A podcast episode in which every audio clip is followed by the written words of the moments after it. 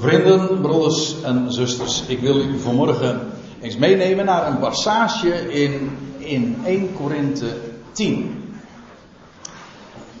De eerste dertien versen van dat hoofdstuk, en in dat hoofdstuk daar komt deze, ik mag wel zeggen toch vrij bekende frase in voor: wie meent te staan, en u kunt hem wellicht aanvullen, want het is een vrij gebruikelijk spreekwoord of uitdrukking geworden. Wie meent te staan, ziet toe dat hij niet vallen. Ja, dat is het twaalfde vers van dit hoofdstuk.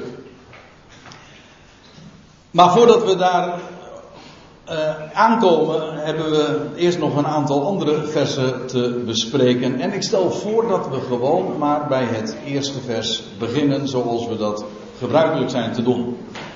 Um, Over de context, daar kom ik vanzelf ook over te spreken. Paulus vangt daar aan met te zeggen: want ik stel er prijs op, broeders, dat gij weet.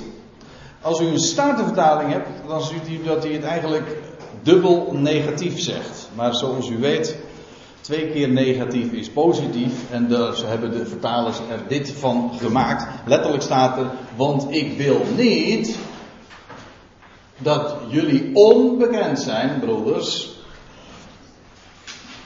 Goedemorgen, Esther. Goed je te zien. En daar schrijft Paulus dus dat hij hen iets wil bekendmaken. Hij wil niet dat zij onbekend zouden zijn. En dan, let op, hij vangt dan aan met te zeggen: want.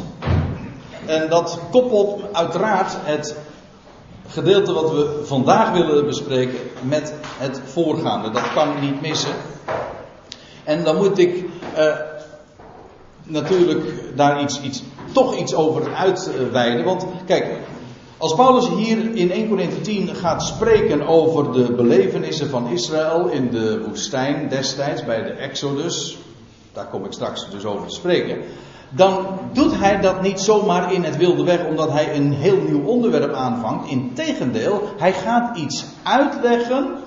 Hij gaat een reden geven van dat wat hij in het voorgaande had besproken. Of, of beter gezegd, had beschreven. Dat is een kwestie van even bladeren, terugbladeren. En dan kom je in hoofdstuk negen uiteraard uit. En dan lees je dus dat... dat Paulus in het vierentwintigste vers, in het slot van Eerste Korinthe negen...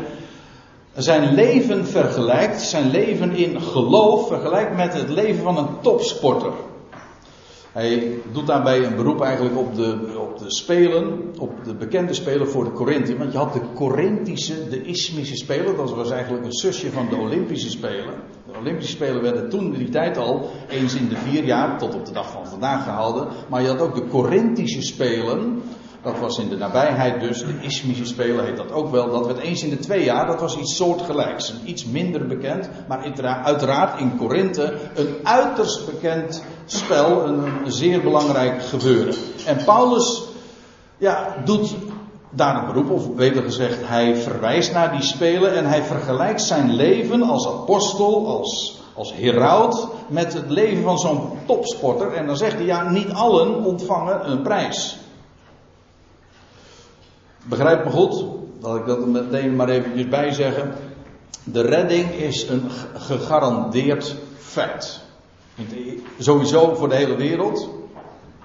Ja, daarmee zeg ik zo eventjes in dit gezelschap, hoop ik niet eens meer iets onbekends. Hij is immers de redder van de wereld, en dat betekent maar één ding, en dat is dat hij hoe dan ook en wanneer dan ook de, red, de wereld redt. Precies. Van gelovigen staat die redding uiteraard sowieso ook vast in een hele bijzondere zin. Maar daar heeft Paulus het niet over. Paulus heeft het niet over de redding, maar hij heeft het over de waardering, de honorering of de beloning van ons leven. Bestaat er zoiets dan? Gaat het dan toch weer over eigen werken? Nee. Dat gaat niet over eigen werken, maar het gaat over dat wat God door ons heen kan doen. Daarover heeft hij het in deze brief, maar ook in andere brieven ook. Over het werk des Heren. Door ons heen. En dat gaat er in ons leven om, ja, je kunt een waardeloos leven leiden. Ik bedoel in de letterlijke zin. Een leven zonder waarde.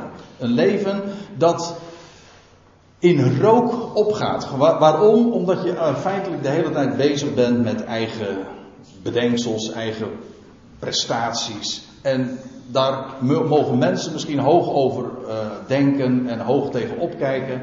Voor God heeft het geen waarde. Het enige wat waarde heeft, dat is wat God doet, gedaan heeft, maar ook vandaag God door ons heen kan werken. Dat is het werk van de Heer en dat is ook wat Hij beloont.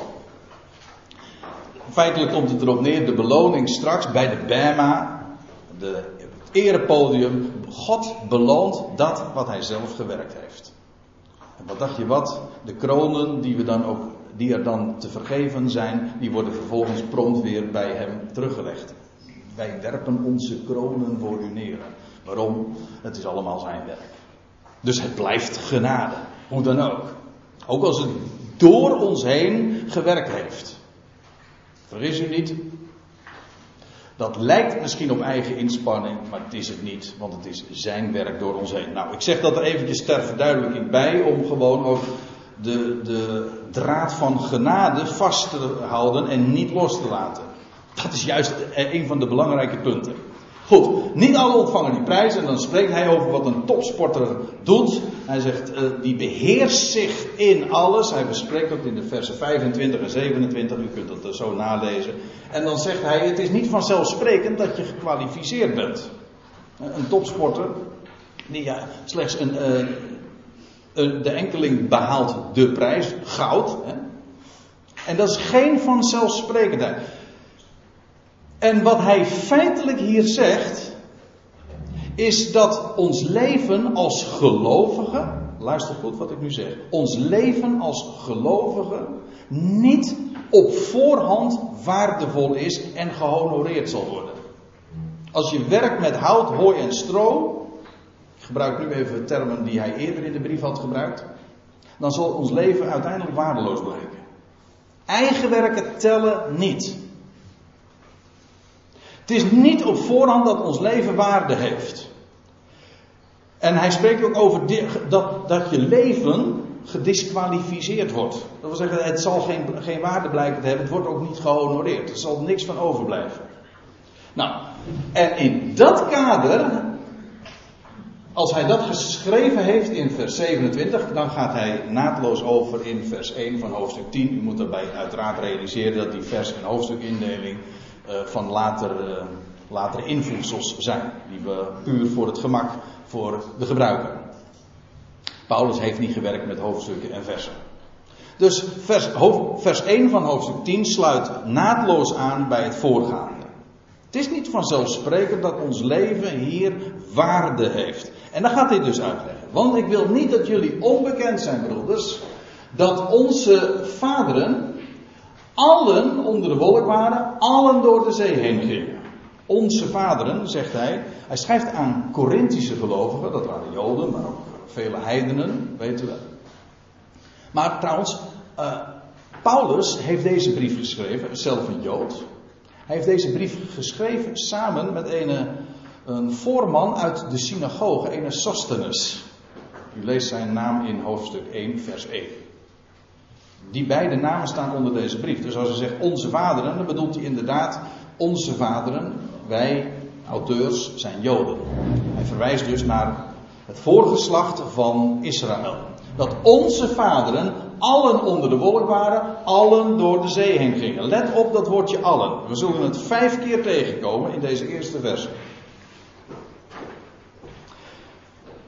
Allen gingen ze onder de wolk, dat wil zeggen, de wolk die was boven hen. Ik ga er even gemakshalve vanuit dat u de geschiedenis kent. Van de Exodus. Israël trok uit uit Egypte onder leiding van Mozes. En de wolk boven hen die ging voor, voor hen uit. Allen waren ze onder de wolk. Allen gingen ook de zee door. Dat machtige wonder dat, waar in de Bijbel zo dikwijls aan gerefereerd wordt. Die doortocht door de Rode Zee. Allen gingen ze... On, uh, waren ze onder de wolk, allen gingen door de zee heen, allen uh, zich in Mozes lieten dopen in de wolk en in de zee. Nou, als u een Statenvertaling ook hier weer hebt, dan zult u zien dat het eigenlijk staat, zij werden, zij werden in Mozes gedoopt. Niet, zij lieten zich dopen. Over die uitdrukking hebben we de laatste samenkomsten al een paar keer wat uh, gezegd. Toen we het over handelingen negentien hadden. Ik laat het hier eventjes uh, verder bij. Het gaat erom niet dat zij zich lieten dopen. Zij werden gedoopt. Uiteraard in, tussen aanhalingstekens. Want het was niet zo dat ze ondergedompeld werden. Ze gingen droogvoets door de zee. Maar ze gingen niettemin door de zee. Dus dat was in feite ook een doop. Ze werden in Mozes gedoopt. Staat er? In de wolk en in de zee. Eigenlijk als het ware, als het ware ondergedompeld. Waarom gebruikt Paulus deze beeldspraak? Omdat hij juist ook in deze hoofdstukken, in hoofdstuk twaalf, vers dertien bijvoorbeeld, dan zegt hij dat wij als gelovigen allen door één, of letterlijk in één geest, tot in één lichaam, één Christus gedoopt zijn. Daar komt geen druppel water bij te kijken, bij, bij Van Pas. Het is, we zijn in hem gedoopt, geestelijk. Dat is de echte christelijke doop. Nou, hij zegt, Israël werd ook gedoopt. Uiteraard in type, in beeld, maar ze werden in Mozes gedoopt, ondergedompeld en bij hem gevoegd in de wolk, in de zee. Allen, weer dat woord, allen hetzelfde geestelijke voedsel aten. Je merkt aan de spraakgebruik dat Paulus hier hanteert, dat hij al laat zien van ja, het gaat erom waar het naar verwijst. Natuurlijk aten die Israëlieten echt voedsel. Ze aten geen geestelijk voedsel, nee, maar dat voedsel wat ze aten, dat was ja, met recht brood uit de hemel, letterlijk. Manna, wat, wat is dat? Het kwam inderdaad uit de hemel. Gedurende heel die woestijnreis hebben zij voedsel gegeten, brood uit de hemel, hemelsbrood, uiteraard een beeld van het woord van God. En als u zegt, want het is toch een beeld van Christus, dan zeg ik, dat is mom met even, want hij is ook het woord van God.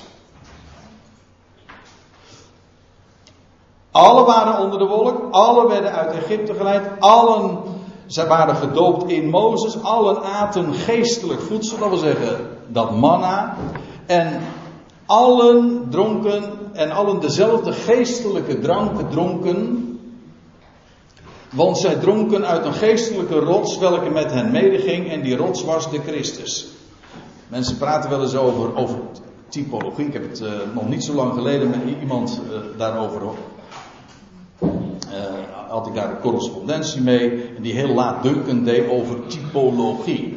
Maar de grap is, als er één is die juist gewezen heeft op het belang van typen. Typen zijn geen menselijke uitvinding, typologie. Nee, het is iets waar de Bijbelschrijvers, meer in, in het bijzonder Paulus, in voor is gegaan.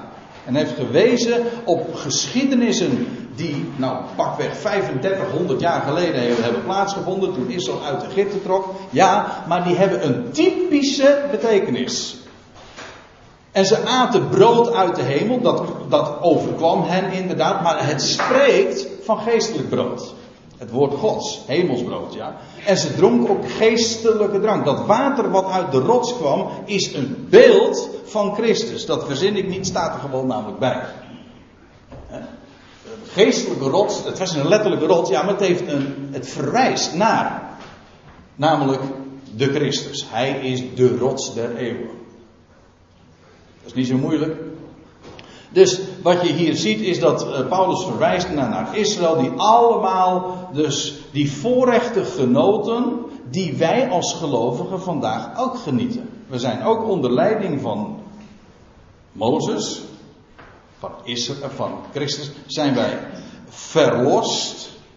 We eten geestelijk voedsel, we drinken geestelijke drank uit de rots. Inderdaad, zoals Israël. Die woestijnreis van Israël door de, ja, de reis van Israël door de woestijn wordt vergeleken met het leven van ons als gelovigen van deze Ecclesia. Die ook uitgetrokken zijn. Ecclesia betekent ook letterlijk uitgeroepen uit deze wereld. En God gaat zo zijn weg op weg naar het beloofde land. Heel veel uh, liederen gaan ook over die beeldspraak. En volkomen terecht. Dat is ook zo. Dat is, de, dat is de, het, het idee wat Paulus hier ook uiteenzet. Ze dronken uit de geestelijke rots welke met hen meeging. En die rots was de Christus. En nou komt het. Nou gaat Paulus een ander woord gebruiken. Niet meer het woord allen, maar het merendeel. Vijf keer had hij gesproken over allemaal. Waren ze uitgetrokken. Allemaal dronken ze geestelijke drank. Allemaal aten ze geestelijk voedsel. Allen waren gedoopt. In de wolk, in de zee. Ja. Maar, staat er in vers vijf. Toch heeft God in het merendeel van hen geen welgevallen gehad. Want ze werden neergeveld in de woestijn. Waarbij ik moet, waarbij ik moet zeggen dat het woordje merendeel nog een understatement is, want het komt er namelijk op neer dat het totale volk op twee mensen na is omgekomen in de woestijn.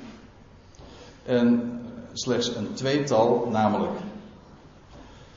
Joshua en Kaleb, dat waren de enige twee die ooit de uittocht uit Egypte hebben meegemaakt en ook in het land zijn binnengetrokken. Dus dit woord merendeel klopt wel. Het i. De wat, wat, wat Paulus hier uiteenzet is niet zo moeilijk. Het sluit inderdaad aan op het voorgaande. Ze waren allen gered. Ze waren allen uitgetrokken. Ze aten geestelijk voedsel, geestelijke drank. Ja, maar dat zegt helemaal niks over, je woest, over de woestijnreis. Het, ze waren gered ooit op grond van geloof. Puur geloof. God had gewerkt en zij hadden daar hun voeten op gezet. En, en God had zijn werk gedaan. En waarom zijn ze omgekomen? Het verhaal is heel simpel. Een mens wordt gered op grond van geloof. Dat wil zeggen het beamen van wat God gesproken heeft. Vertrouwen, want dat is wat geloof is. Vertrouwen in wat Hij spreekt, wat Hij belooft, wat Hij doet. Dat is geloof. Het heeft niets met eigen werk te maken. Geloof. Daardoor werd Israël gered. Waarom kwamen ze om in de woestijn? Je, zou, je kunt het plaatje zelf gewoon zo inkleuren. Dat kan maar één reden hebben en dat is door ongeloof. En dat is ook zo. En de conclusie die ligt zo voor het oprapen. Zoals het manna ooit voor het oprapen lag. De conclusie ligt voor het oprapen en dat is deze. En we zullen het vanzelf straks ook zien. Maar je kunt het eigenlijk al op voorhand zo invullen. Als Paulus deze dingen zo heeft gezegd. Je kunt wel uitgetrokken zijn. Je kunt wel bij die Ecclesia behoren. Je kunt wel geestelijk voedsel eten en geestelijke drank drinken. Dat zegt nog niets over de waarde van je leven hier gedurende de woestijnreis. Gedurende de tocht door het beloofde land. Als het waar is dat een mens gered wordt puur op geloof. Wat is de waarde van ons leven dan vanaf die tijd?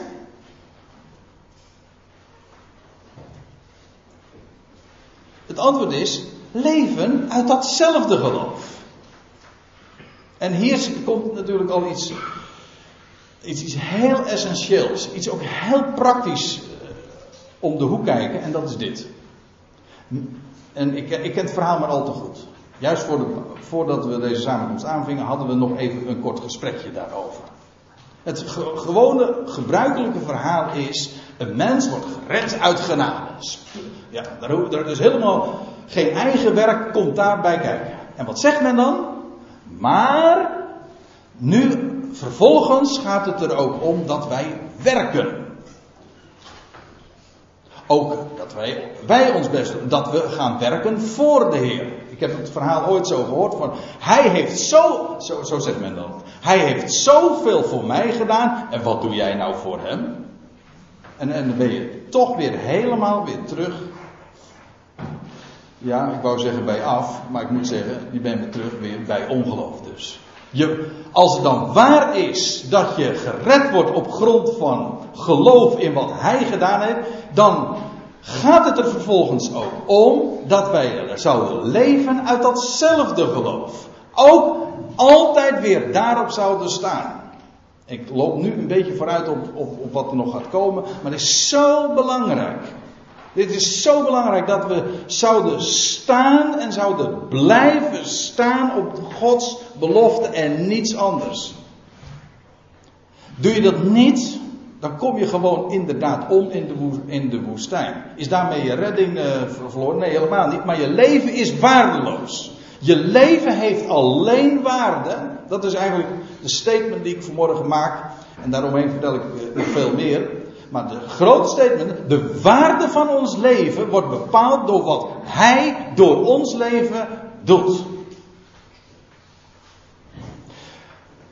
Als het eigen werken zijn, dan is ons leven dus met recht waardeloos. Dat is precies wat Paulus ook bedoelt met vallen in de woestijn. Van Israël lees je in Hebreeën drie en Hebreeën vier, wordt dat in twee hoofdstukken eigenlijk uitgebreid ook uiteengezet. Waardoor konden zij niet ingaan in het beloofde land vanwege ongeloof. Niet vertrouwen op wat God gesproken heeft. Trouwens, dat woord, ze, ze zijn ons ten voorbeeld geschied. Dat is nou zo leuk, want we hadden het er net even over, over die typen. Maar Paulus gebruikt hier ook letterlijk dat woordje type. Ons woord type komt eigenlijk ook uit het Grieks, de taal waarin Paulus deze woorden heeft opgetekend. Deze gebeurtenissen dus werden typen van ons, zo zegt hij het letterlijk. Als je het heel letterlijk weergeeft, één op één, zegt, staat het er zo. Deze gebeurtenissen, deze voorvallen, werden typen van ons. Opdat wij, opdat staat er, opdat wij geen lust tot het kwade zouden hebben zoals zij die hadden. Eigenlijk wat Paulus hier naar voren brengt, deze dingen werden beschreven. Ze werden typen van ons. Waarom? Opdat ons de lust zou vergaan tot het kwade. Dat is eigenlijk wat er staat. Een mens kan gemotiveerd worden op twee manieren. Op een positieve manier. Je wordt aangetrokken tot iets, dat wil ik ook. Je kunt ook gemotiveerd worden. In de praktijk gebeurt dat heel veel. Dat je iets gezien hebt. En waarvan je zegt, dat nooit. In de opvoeding werkt dat zo. Ik liep dat zo lang geleden. Toen hoorde ik dat van, van iemand die dat thuis had meegemaakt in het huwelijk van, van vader en moeder. En ook in de opvoeding. En toen, hadden ze, toen was daar in de loop der jaren thuis al de overtuiging ge, ge, gegroeid. Rotsvast. Dat nooit. Ik ga.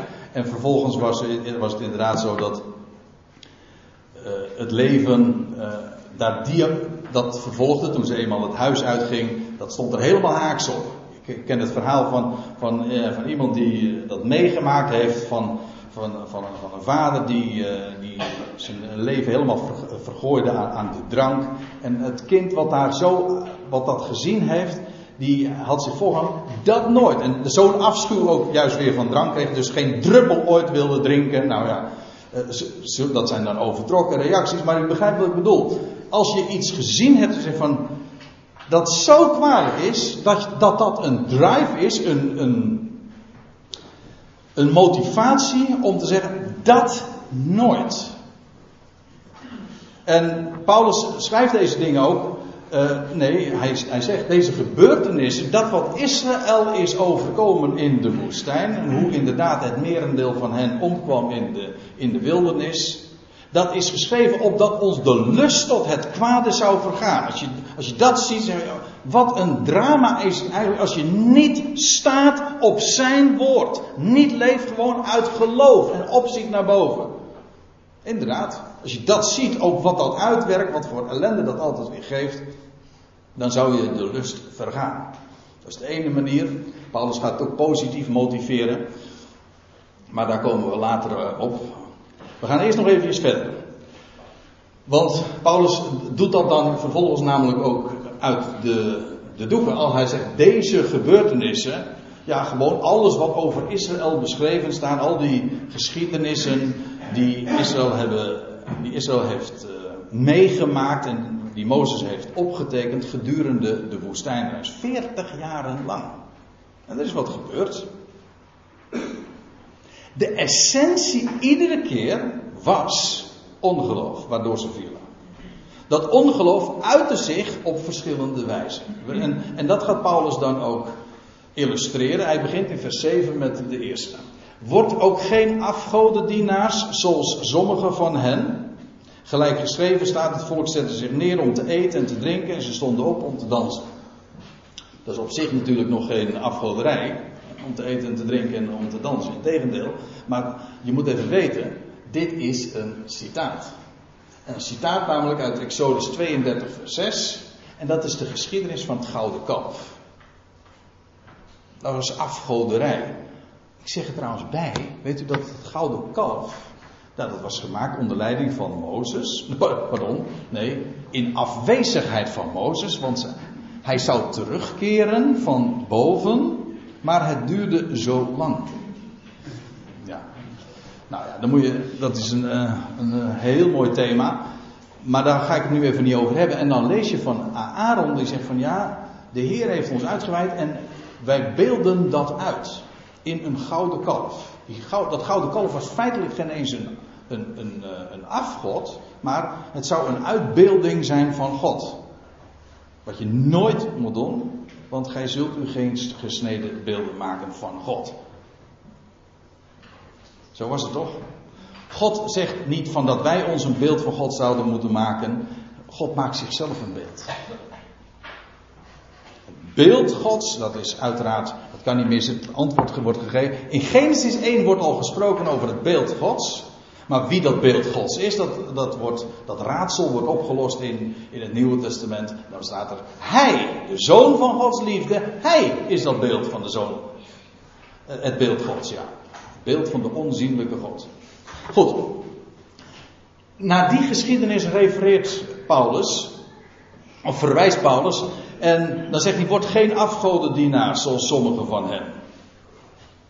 Toen rond dat gouden kalf. Nou zou je kunnen zeggen van ja, nou ja, afgoderij, dat was het dienen van andere goden. Dat was in die dagen actueel, dat kennen wij in het christendom allemaal niet meer. Dan zeg ik, oh ja, nou volgens mij is het een kenmerk altijd weer van, van verval en afwijking van de ene God. Paulus had juist in het voorgaande, dat is in eerste Korinthe acht, heeft hij dat nog uit de doeken gedaan. Hij zegt, voor ons, mensen, voor ons is er maar één God, de Vader. En ook dat idee van dat er meerdere goden zijn, is in het christendom weliswaar onder een dekmantel gewoon weer geïntroduceerd. Meer godendom. Dat heet dan de leer van de drie-eenheid. Dat betekent, we hebben één, we hebben één God, maar uh, stiekem, het zijn er gewoon drie. Eén God de Vader, ja. Eén God de Zoon, één God de Heilige Geest. Nee, er is voor ons één God de Vader. En die, dat idee van afgoderij, van het dienen van meer dan één God, dat is altijd weer wat aantrekkingskracht blijkt te hebben. Er is maar één God, de Vader. Ja. Nou schrijft Paulus, er wordt geen afgodendienaars zoals sommigen van hen. Afgoderij. Dat is fataal, want je leest trouwens ook uh, hoe dat afliep. En laten wij geen, vers acht, laten wij geen hoererij plegen zoals sommigen van hen deden. En er vielen op één dag drieëntwintigduizend. Nou moet ik erbij zeggen dat, ja, ik weet niet wat ik nu op mijn hals haal, als ik dit even ga toelichten. Maar dat woord duizend in het Hebreeuws, ik heb daar nog niet zo lang geleden een weblog aan gewijd op mijn website. Dat woord duizend in het Hebreeuws heeft de betekenis van een eenheid. Een familie-eenheid. Een clan. Dus het is niet een, uh, je moet dit niet zomaar uitschrijven als een drieëntwintig met drie nullen. Maar even los daarvan. Uh, laten we, uh, het ga, Paulus refereert hier aan Nummeri vijfentwintig. Daar lees je de geschiedenis van Biljan. Biljan, die het volk Israël wilde vervloeken. Maar God wilde dat niet. Het gebeurde ook niet. Een prachtgeschiedenis. Maar dan lees je in vers één. En dat is niet zo prachtig. Dan lees je in vers één. En Israël verbleef te Sittim. Dat was zo'n locatie daar bij Moab. Vlak bij de Dode Zee.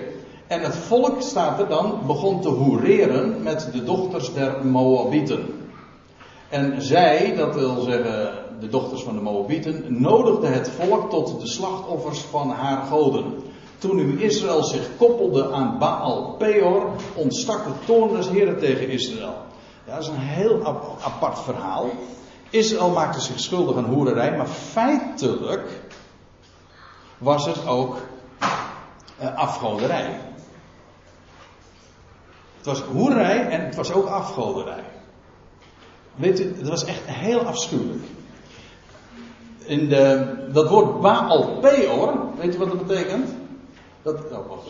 dat is letterlijk uh, de Heer der opening. Baal-Peor klinkt bij ons nog heel erg... Uh, ja, dat is gewoon een naam die ik van, ja, die taal ken ik niet. Ja, maar het is gewoon Hebreeuws en dat betekent Heer van de opening. En dat verwijst naar het vrouwelijk geslachtsdeel.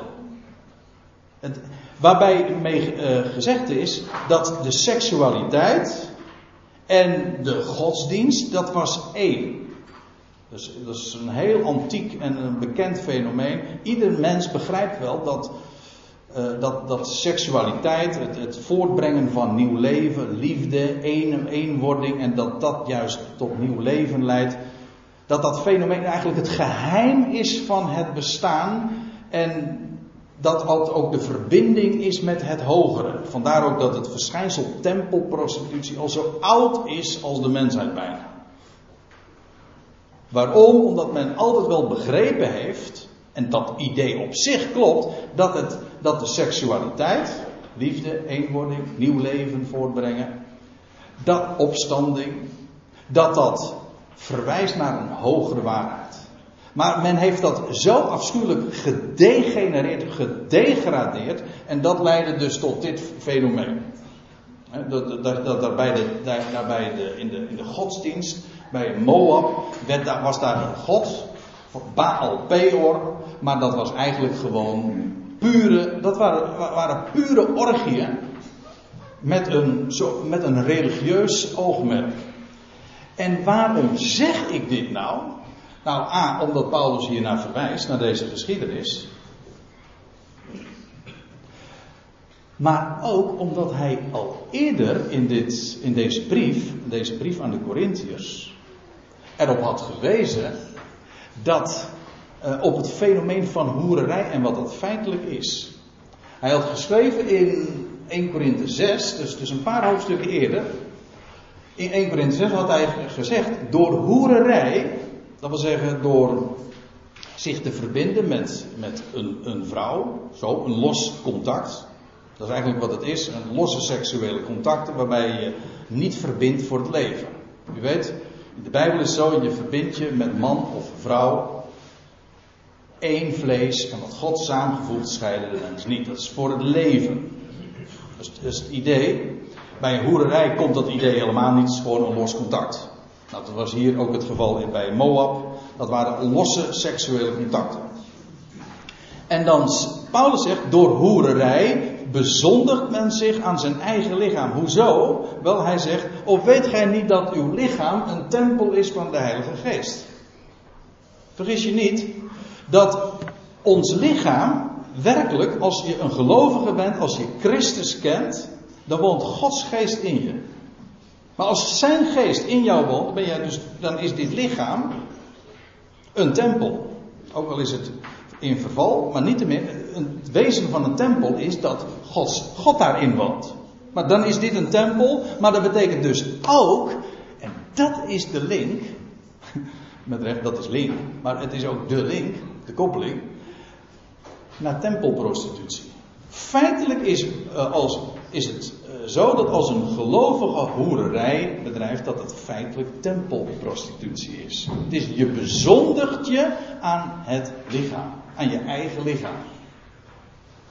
Dat was trouwens erg actueel daar in Korinthe. Want Korinthe was een buitengewoon losbandige plaats. Ja, Paulus, daar hadden die gelovigen daar uiteraard ook mee te maken. En Paulus wijst hen daarin ook de weg. Als je weet hebt van een God die trouw is. Als je weet wat, waar het mannelijke en het vrouwelijke voor dient en voor staat. En dat ze uitdrukking mogen geven aan een verbintenis voor het leven. trouw dus, geloof. Nou, dan is, dan is het logisch dat dat ook het pad is waar je in, wat je zou begaan. En als je dat pad verlaat, dat is alleen maar ellende. Nou, Paulus wijst daar in de Korinthebrief al een aantal keren subtiel en soms minder subtiel op. En hier doet hij dat ook weer. Hij zegt, ja, daar in de, in de gedurende de woestijnreis zijn er velen gevallen. Waarom? Ja, vanwege die hoererij, maar dat was eigenlijk tempelprostitutie. Ziet u? Waarom hij dat ook zo uh, naar voren brengt. En dan gaan we nog een, naar nog een voorbeeld. Laten wij, schrijft hij dan ook, laten wij de Here niet verzoeken, zoals sommigen van hen deden. En zij kwamen om door de slangen. Dat is weer een andere episode in die geschiedenis. Die we ook in Exodus, nee in Nummeri vinden. Dan, waarbij...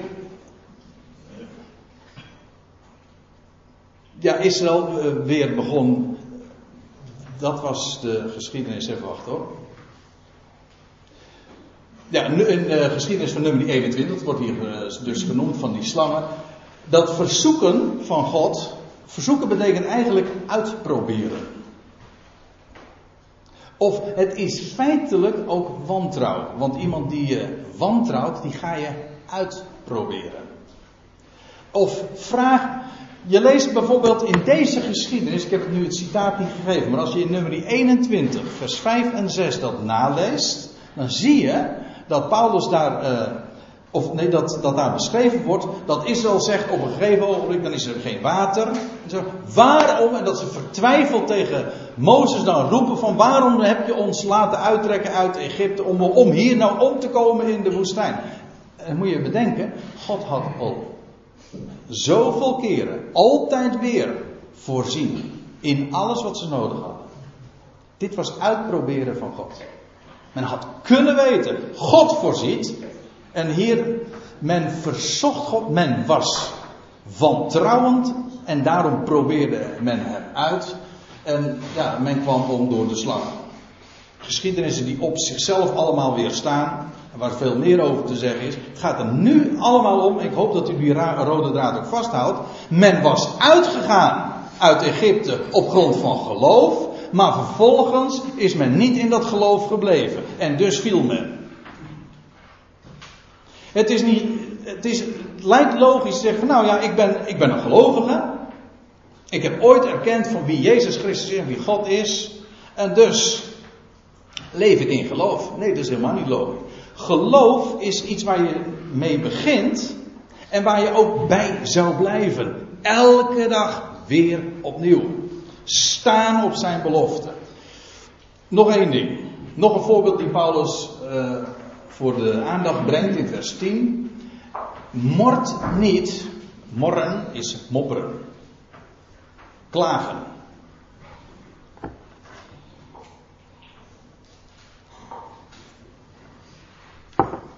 Of eh, hele oude vertalingen zeggen murmureren. Maar het is allemaal hetzelfde. Het is gewoon mopperen.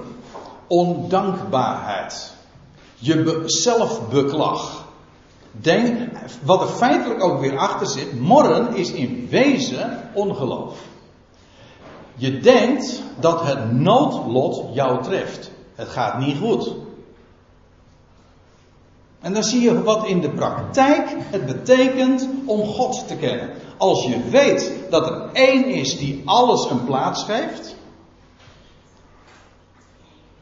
Die alles in zijn hand heeft. En die voor jou is.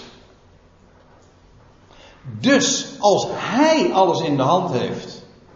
En hij voor mij is.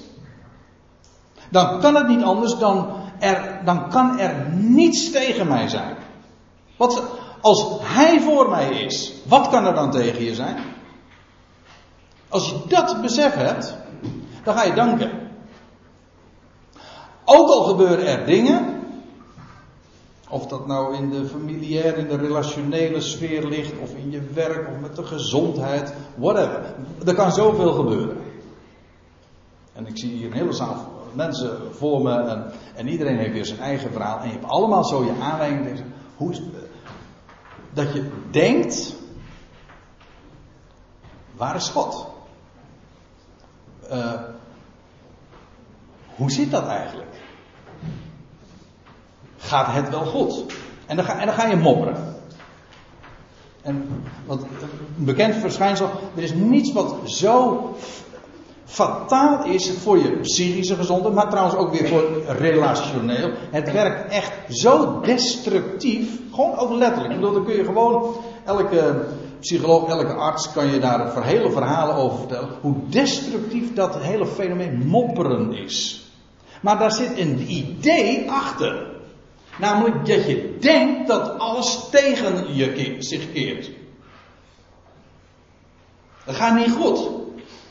En dan zie je dus het ongelooflijke belang van het erkennen dat er een God is die alles plaatst. Want op het moment dat je dat gewoon erkent, dan ga je opzien naar boven en dan ga je danken. Dan wordt mopperen. Dan wordt uh, klagen, dragen, niet janken. Hoe was het ook alweer wat we thuis altijd zeiden? Niet janken, maar danken.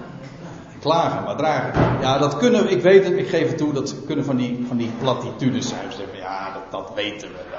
En dat is, daar zie je dan, dat weten we wel. Maar het betekent in de praktijk niks meer. Omdat, ja, dat weten we wel. Het, als je zoiets zegt, dan geef je eigenlijk mee aan van... Dat is, dat, dat, dat, ik, inmiddels weet ik beter. En dus heb je het verlaten. Op het moment dat je denkt dat...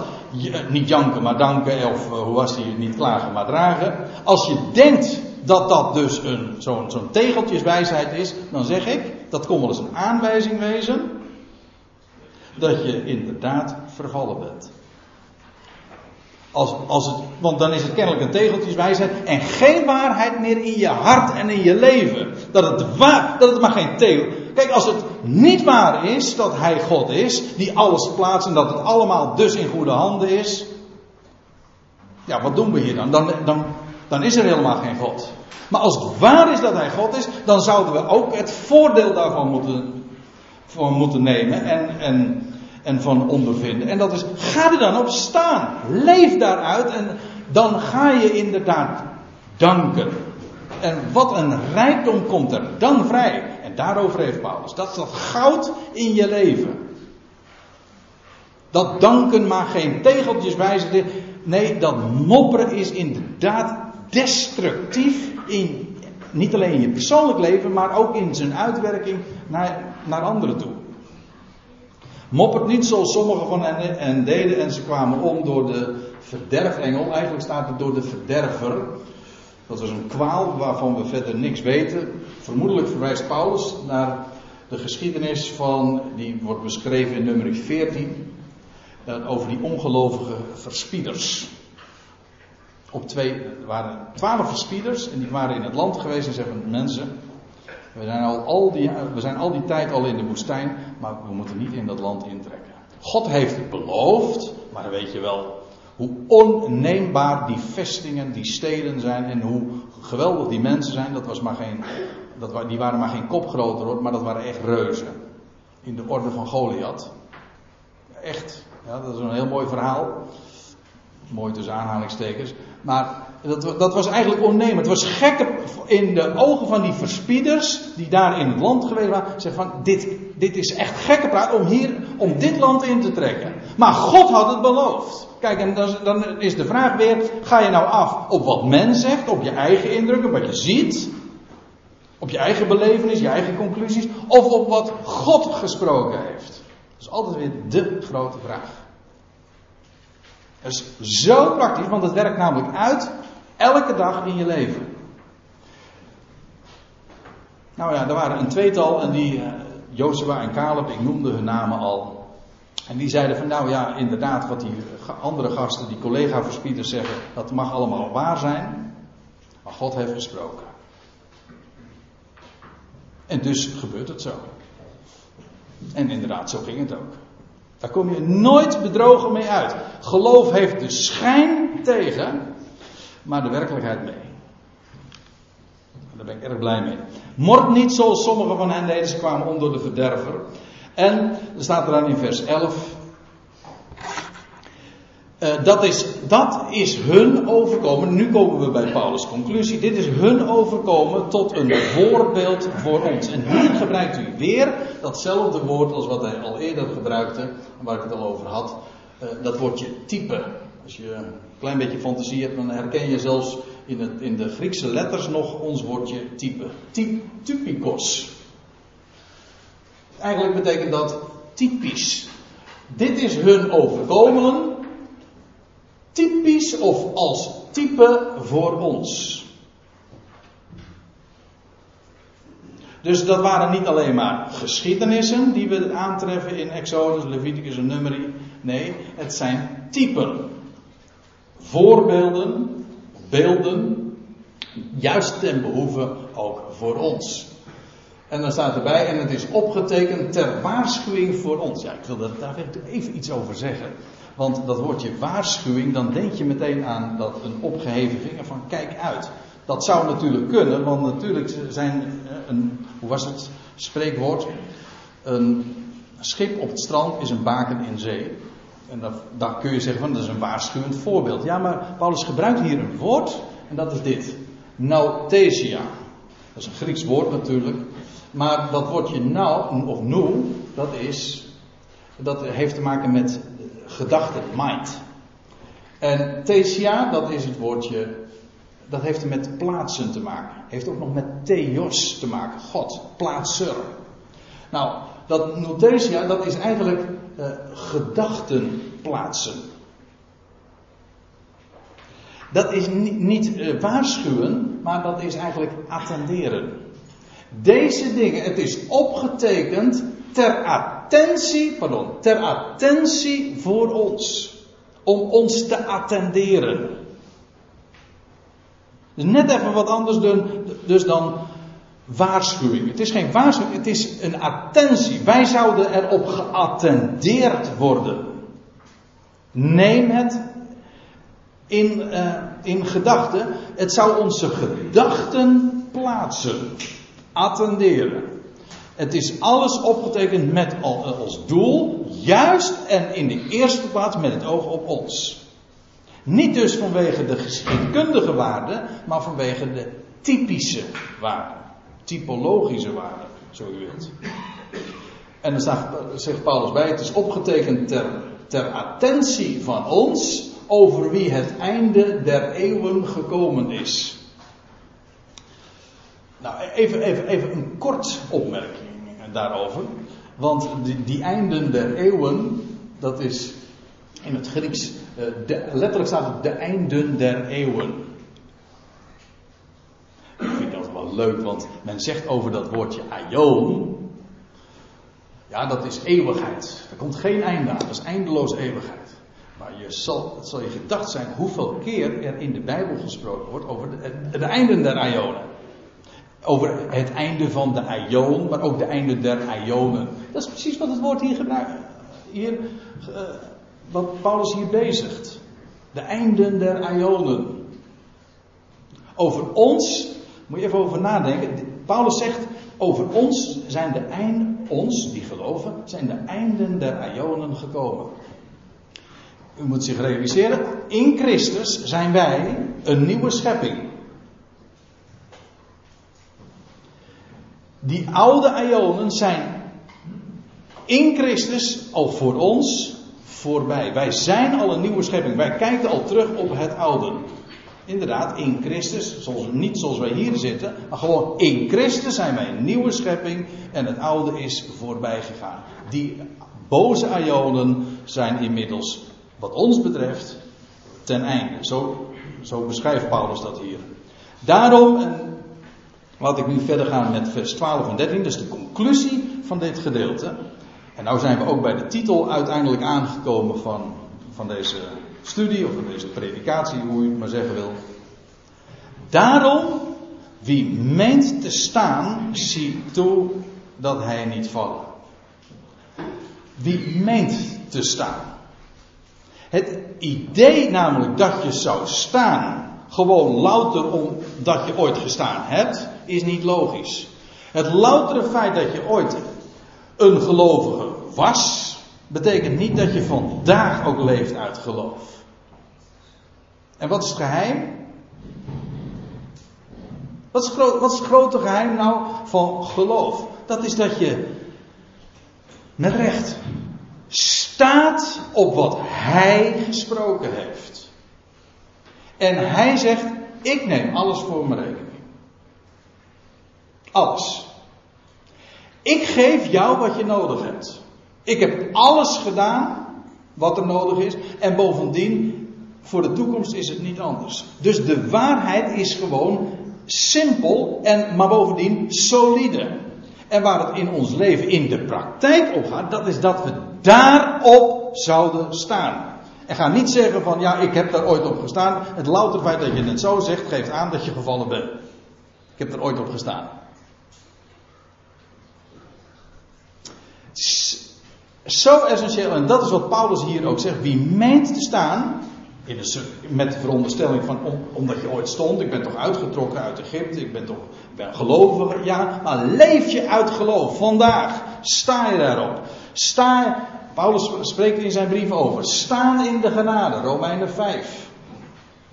Staan in het evangelie, eerste Korinthe vijftien. Staan in de vrijheid, Galaten vijf. Staan in de waarheid, als ik me niet vergis in eerste Johannes nou, drie. Weet ik even niet uit het hoofd. Maar iedere keer weer dat staan. Sta daarop. Laat dat dus niet een theorie zijn of een, een waarheid waar, waar, waarop je, waarbij je terugblikt van nou zo was het ooit. Ja, dat is zo. Maar als je ooit door geloof uitgetrokken bent, hè, onder leiding van de ware Mozes en gedoopt bent, leef dan ook voort in die, in datzelfde geloof. Zie toe dat je daar niet van afwijkt. Blijven staan. En dan begrijp je ook waarom Paulus in zijn brieven zo dikwijls daarop wijst. Over standvastig, onwankelbaar. Op alles wat hij gesproken heeft en beloofd. En dan het laatste vers waar ik op wil wijzen. Dat is eigenlijk de afsluiting van, dit, van deze pericoop. Hij zegt, jullie hebben geen boven. Jullie hebben geen bovenmenselijke verzoeking te doorstaan. Dat alles wat er in je leven op je afkomt, dat kan heel veel zijn, maar is niet bovenmenselijk. Waarom? Hij zegt, God is trouw. Ik had het eerder over, over dat de lust tot het kwade je zou vergaan. Dat is negatief. Hier vind je een, het positieve motief. God is trouw. En wat betekent dat? Wel, hij zal niet gedogen dat gij boven vermogen verzocht wordt. Want staat er dan bij, hij zal met de verzoeking ook voor de uitkomst zorgen, zodat gij er tegen bestand zijt. God staat er dus voor garant. Waarom? Hij is trouw. Dat je niet boven vermogen verzocht wordt. Je kan altijd staan. En dus ja, staan in dat wat hij gesproken heeft. En daardoor ook weerstaan. Het woordje weerstand vind ik altijd wel mooi. Want weerstand wil dus eigenlijk zeggen, je staat en je bent in, in staat om te weerstaan. Je bent, uh, je bent resistent voor. Ik weet niet of ik helemaal het goede woord gebruik, maar ja, je bent bestand tegen die verzoekingen. Dat geeft hij. Je hoeft daar dus niet voor te bidden. Eigenlijk is het zo dat als je bidt voor iets wat God jou belooft en gegeven heeft, dan verzoek je God door hem het te vragen. God zegt, je hoeft niet te bidden van Heer, uh, wilt u mij kracht geven zodat ik ervoor bestand, zodat ik bestand ben tegen de, de dingen die mij in het leven op uh, tegemoet komen. Dat lijkt vroom, maar je verzoekt God. Waarom? God is trouw, hij belooft het op voorhand en dat betekent dat je niet hoeft te bidden, want dat veronderstelt dat je het niet gekregen hebt en dat hij er niet voor garant zou staan, dat het onzeker zou zijn. Hij is er, hij is getrouw, hij belooft het en dus mag je erop staan en dus kun je hem ervoor danken dat hij niet zal gedogen, dat je boven vermogen verzocht wordt en dat je dus bestand bent. En dus hoef je er niet voor te vragen. Maar sta daarop. En denk nou niet van, ik, ik, ik, ik, oh, ik sta daarop, want, want ik stond er ooit op. Nee, dan, dan, dan misleid je jezelf. Sta daarop. Op die waarheid dat hij trouw is. Hij zal met de verzoeking ook voor de uitkomst zorgen. En dat is altijd het geval. Dat is het laatste wat ik erover wil zeggen. Dat is altijd het geval als daar verzoekingen in het leven zijn. Vraag het maar aan een Jozef die in de gevangenis zat. En die, die eerst verkocht werd door zijn broers. In de gevangenis terecht kwam bij het huis van Potifar. Nou ja, u kent het. En wat had, wat had Jozef voor ogen? Jozef wist dat hij... Dat aan hem de scepter toekwam. Daar had hij ooit over gedroomd. Hij wist, dat heeft God mij verteld. En hoe was hij bestand tegen die verzoekingen? Wel, hij keek naar de uitkomst. Daarvan wist hij. God heeft het beloofd. En dat was geen theorie. Toen hij dus in het huis van Potifar was. God was met hem. Waarom? Jozef had inderdaad een droom. Een, nee, een droom, een visioen. God had gesproken. En dat was de uitkomst. Daardoor was hij ook bestand. Een, een David die ooit gezalfd was. Tot koning. Waardoor was hij bestand om, om in zijn leven te vluchten voor David. En in het, daar in die spelonk van uh, Adullam te zijn. En al die toestanden mee te maken. Hoe kon hij dat allemaal dragen? Hoe kon hij bestand zijn? Wel omdat hij zijn oog had gericht op de uitkomst. God had gesproken. Jij zal koning zijn. Daarop hield hij zijn oog. En met die uitkomst voor ogen ben je tegen elke verzoeking inderdaad bestand. Niet misschien, niet als je hem erom vraagt, maar op voorhand mag je daarop staan. Want God is trouw. Amen.